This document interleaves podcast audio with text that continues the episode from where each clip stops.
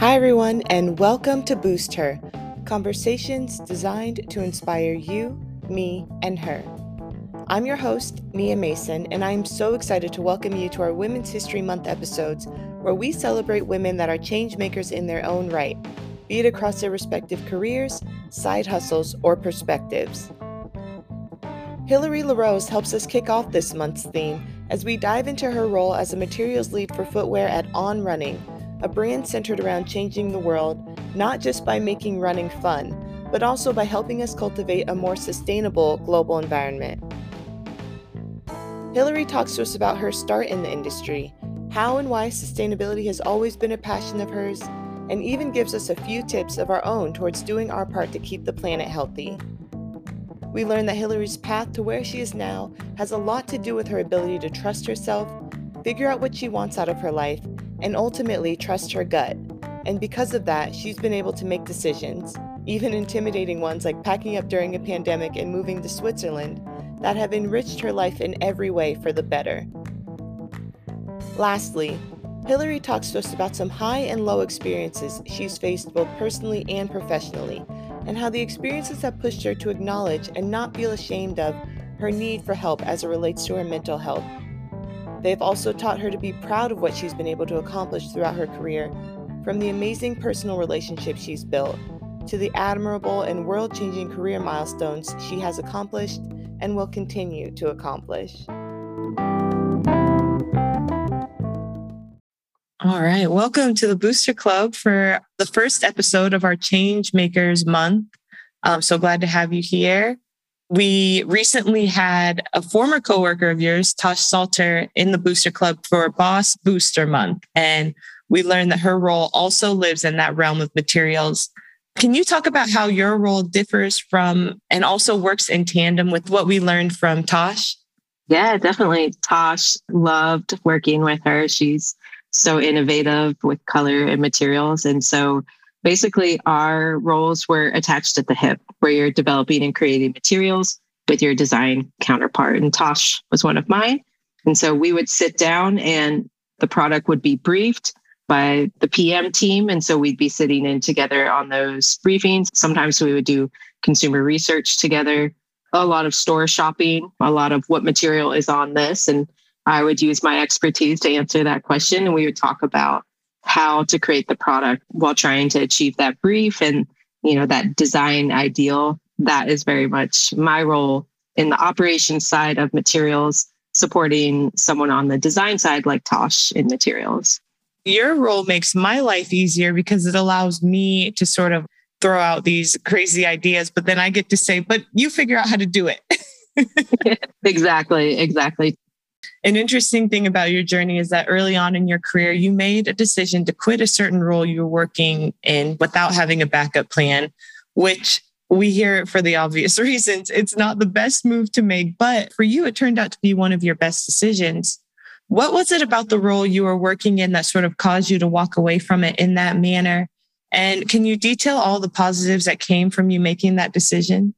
It was kind of my first I've made it type of role in, I want to say mid 20s.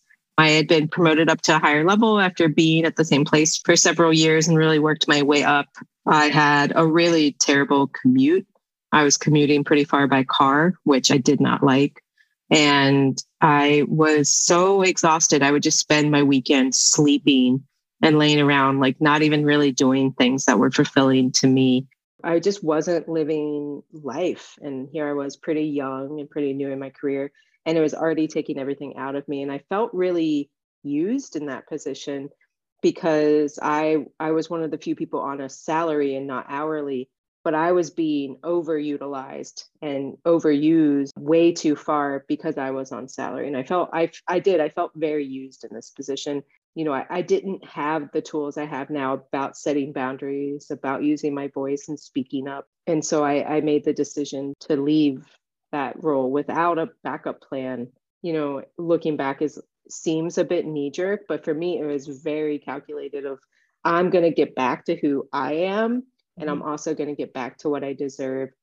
And then I made a long list of what I was looking for in the next role. And it's something that I've I've done several times now in my career And it's always great to go and look at the next role you get and see how does it fit within that list. And then the next role I got, I actually ended up meeting my now husband at. So it really changed my life. This is something that I love to ask the women that join us in the Booster Club that are in careers or fields that skew towards more male dominated because the answer is always so unique and eye opening for me. So, a bit of a selfish question, but how do you find being a woman, in a lot of cases, the only woman in your role or across your different teams has played a part in your career throughout the years?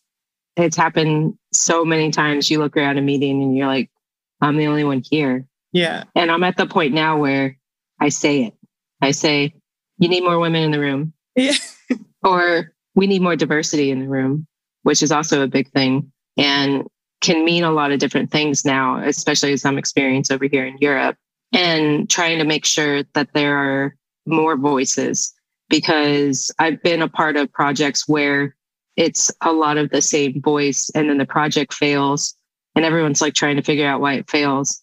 And it's like, maybe we should look at the room. But it took me years to get to that. Sometimes you have to be uncomfortable to get to a place where you can feel more comfortable And So when I walk into a room and it has more diverse voices, more female voices, then that's me getting to a place where I feel more comfortable. You know, I think some of it is kind of like being able to like blow up things a little bit. Like I left a job previously without a backup plan and I made a big move across country when I was 22 on a bit of a whim, wasn't sure if it was going to work out. And so I, I know I have that in my personality. And so why not play into that? Gotten me in trouble in some ways and some funny stories, but maybe I can actually like use it for good. That's kind of what I'm trying to do because, you know, we don't all have the same personalities. We don't all have the same traits, but that's what I want more of is the mixing of that because that's what makes a great team.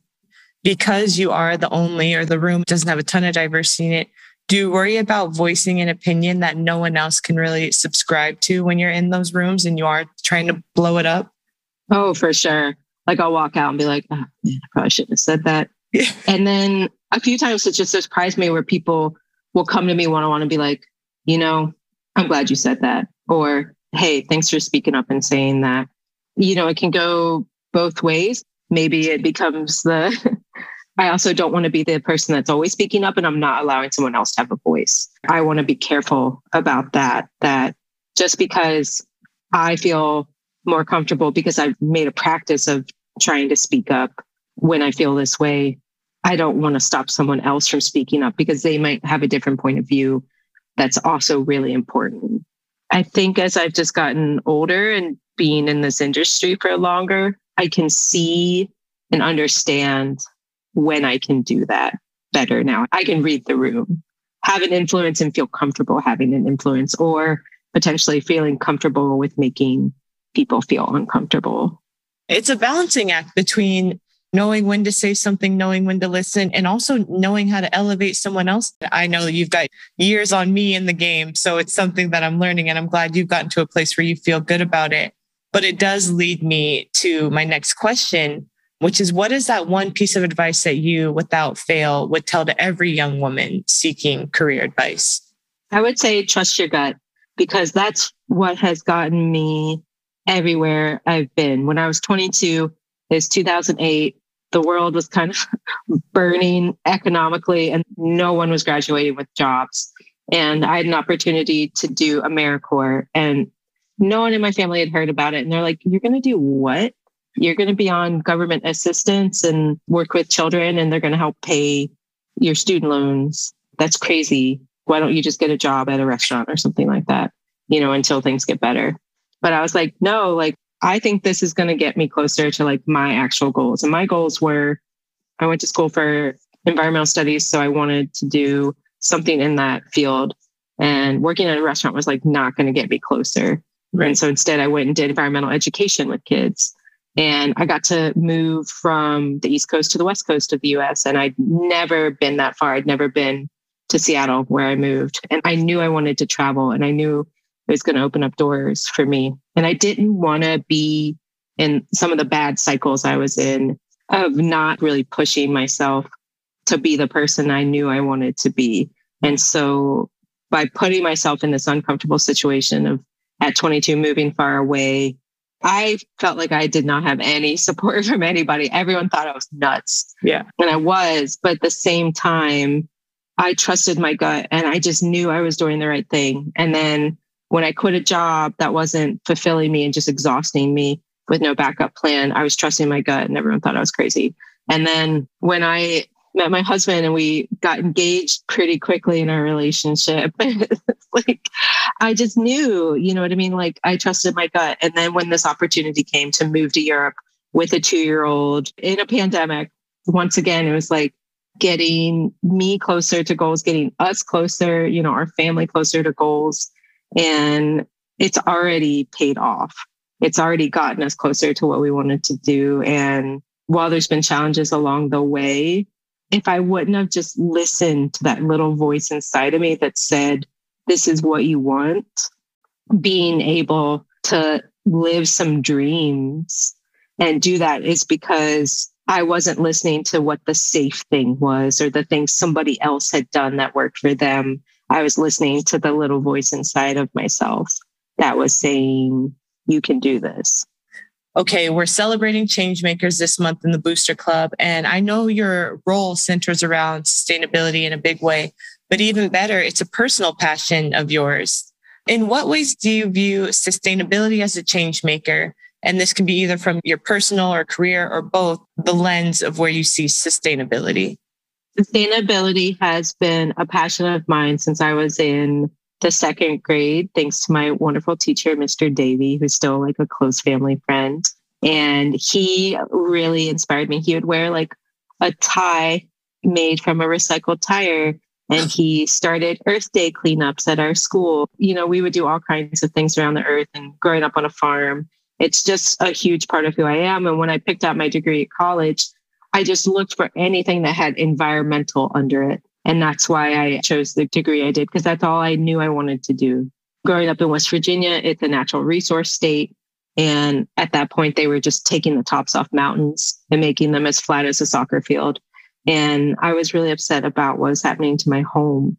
And so it really influenced me it was something that when I first started at Adidas, I was trying to do things on a small scale, just, you know, my life choices and things like that. And I think sometimes the world gets caught up in that is that we're all telling each other what we should be doing on an individual level. But what's really going to move the needle is changing industries. And so our voices can be powerful if we join them together to make changes within these industries. I had worked in sustainability nonprofits for almost a decade at that point why would you go into footwear? I thought you liked sustainability.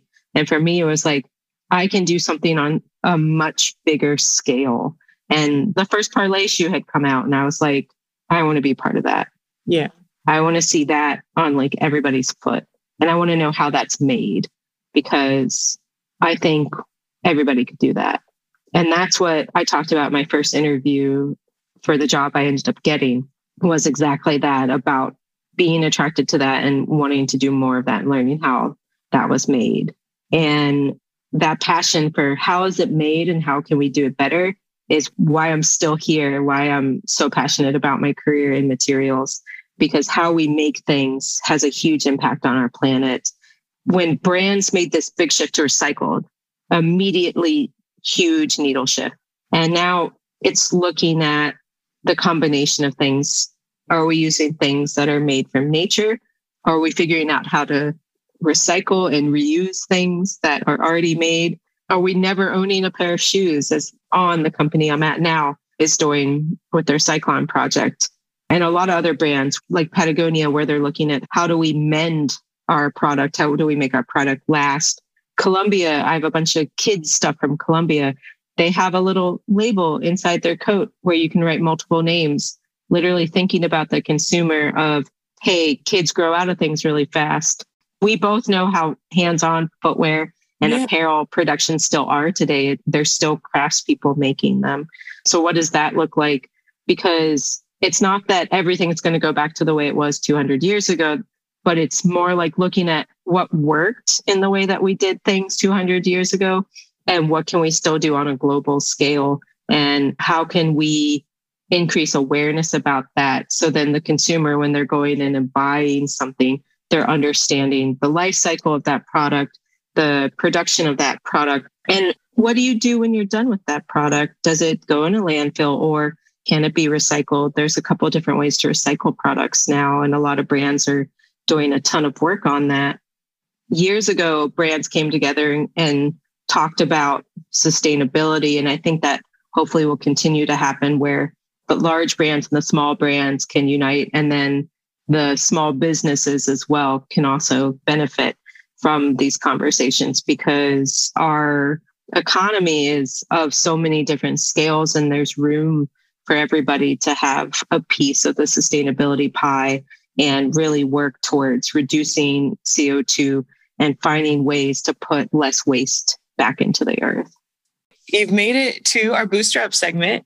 Each booster across season two gets the same two questions. And the fun part of it all is just unique and differing perspectives that we get around the same two questions. So I'm just going to head right in if you're ready. I'm ready. All right. We all know the journey includes a spectrum of peaks and valleys, highs and lows along the way. What is a significant low that you faced along your journey, and how do you feel like you best made it through? Oh, gosh. You know, when we had our son, he was born with liver failure. That was something that was not caught in all the prenatal things that you do. He was fully term, he was a healthy weight. And there's just something off when they did his glucose, his blood sugar test. Luckily, at Good Sam in Portland, great hospital, great care there, the pediatrician on call just could tell something was wrong and recommended a transfer to the NICU over at Randall across the river. It became pretty clear that his liver was just not working. And we were transferred to Stanford for a liver transplant. And so while we spent gosh, about six weeks in three different hospitals with our newborn, two different states. His liver healed itself and we were able to go home. And funny story the first night, our first night with our newborn, he's six weeks old at this point. We've come through one of the hardest, most stressful things. There's an earthquake, and we're staying in an Airbnb in Northern California because we decided to drive back from Palo Alto and go see the redwoods and just kind of shake the dust off of six weeks in a hospital, yeah. cleanse, and there's an earthquake at like 3 a.m. And it was, oh, what an experience. That was extremely hard because I just gave birth. I did not get to recover. I lived on a hospital couch, and then we lived at the Ronald McDonald House in Palo Alto. And then my husband had to go back to work. And I suffered from postpartum anxiety like immediately, completely normal, but you don't have to go through something like I did to have that happen or to have postpartum depression. It took me kind of like giving in and realizing I needed to ask for help. And I'm so happy I did. My doctor prescribed me an antidepressant and I was able to start feeling like myself again. But it was really hard to deal with the emotions you didn't deal with for six weeks and then also take care of a sick child and not really have anyone there to take care of you. Definitely a low point. Yeah. But his liver completely healed. You look at him today, there are no signs other than like one tiny little scar on his leg from a PICC line. I'm sure Dylan's liver heal, you know, starting to heal itself helped you with easing the anxiety and stress and all that, but only to an extent. And I love when we get into these conversations about mental health. Tosh did too on her episode. And we got a lot of really great messages coming in, appreciating her opening up about it because I don't think we normalize, like you said it when you were talking, it's, it's so normal to have postpartum depression or anxiety and just normalizing these things that we sometimes make ourselves feel ashamed for. I think it's really helpful to the conversation overall. I think we idealize pregnancy and there's always the thing of like, oh my God, everyone's so nice to you until you have the baby. And it's true. Like everyone will hold a door open for you. People will help you carry things. And then you have the kid and you are out there, if at least if you're me, haggard and you're just pushing a stroller around and maybe your kid's falling asleep. And so you're like, oh my God, I can go on Reddit and read about all the Real Housewives episodes I've missed that I'm going to watch while I'm pumping. Then people be like, oh, I can't believe she's on her phone around her kid. And it's like, oh my gosh, do you not know I get like five minutes to myself right now? And I'm going to take these precious moments and do something that makes me feel good, even if it seems stupid or selfish. We thank parents, and not just mom, but just parents, that you have to give everything constantly to every everyone around you. And when you take care of yourself, it's like you're not a good mom if you're taking care of yourself. But it's the airplane thing. It's you put your oxygen mask on first before you help anyone mm-hmm. because you can't help put on someone else's if you're passed out. And that's why they tell you that on airplanes. And it's so true as a parent is that you have to take care of yourself. And so for me, that very much looked like having time to exercise, whether it was just a gentle yoga class or a walk, and being on an antidepressant and going to therapy every week, really kind of creating like a recipe, for lack of a better term, a recipe of what are the things that are going to help you feel like you. And then it just kind of starts to become ingrained in your life. And as your kid gets older, things change and you, you kind of look back and you're like, wow, how did I get through that? Yeah. You have to take care of yourself and you have to find the things that allow you to take care of yourself and you have to ask for help. How about a significant high along your journey and what growth was required for you to reach that particular peak? I feel like I have like two that are linked. I recently made a big career change. I left Audi after being there for almost six years and I went to on running. And it's linked because Audi made some changes and my position was going to move. And at the same time, On was recruiting for a position that I was really excited about. And I had my exit interview with Audi with the predetermined leave date. I stayed until that. And with my HR representative, she was just like, it's been wonderful having you here and you're leaving in such a positive, like on such good terms way. And just know like the door is always open. And then I go and start my new job and they're like, we're so happy to have you here. We've been waiting for you. We're so excited to have you on the team. And a lot of times, and even in my own career, it hasn't been like that. It's been like, I got to get out of something. This isn't working for me. But to feel like I did really great work and I made these lasting relationships and I did work that meant something to me and I worked with people that still mean something to me. And then to go start something new and be really excited about it. For me, that's been such a career high because I have such a warm place in my heart for the work I did and all the people I worked with. And now I have this really exciting, fun new challenge. And I've been there for several months now. I feel really comfortable already. We worry about when we change jobs, like, oh gosh, how am I going to do in the interpersonal dynamics? And I know how to work at this one place, but will it translate to the next? And so having this really positive experience of I'm getting to bring good vibes or positive feelings with me and get to do work that I love doing, I've just felt reassured that I made the right decision for me. An affirmation of what you're doing career wise, but also continuing to affirm you trusting your gut. Exactly.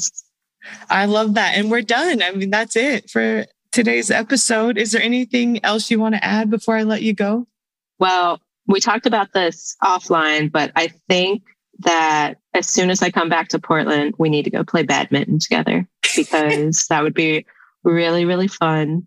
I think that we have plenty of sneaker talk and apparel talk to catch up on. And so it's been so fun getting to chat with you again. And I just think your podcast is so important in the industry because there's so many stories out there of women just like us that make product and go through all kinds of different things in our careers and you're uplifting those stories and it's so important I really appreciate that. And I'm always down for badminton as long as you let me pick the beverage and it's, it's not going to be Gatorade. I'll tell you. I'm there. I'm there.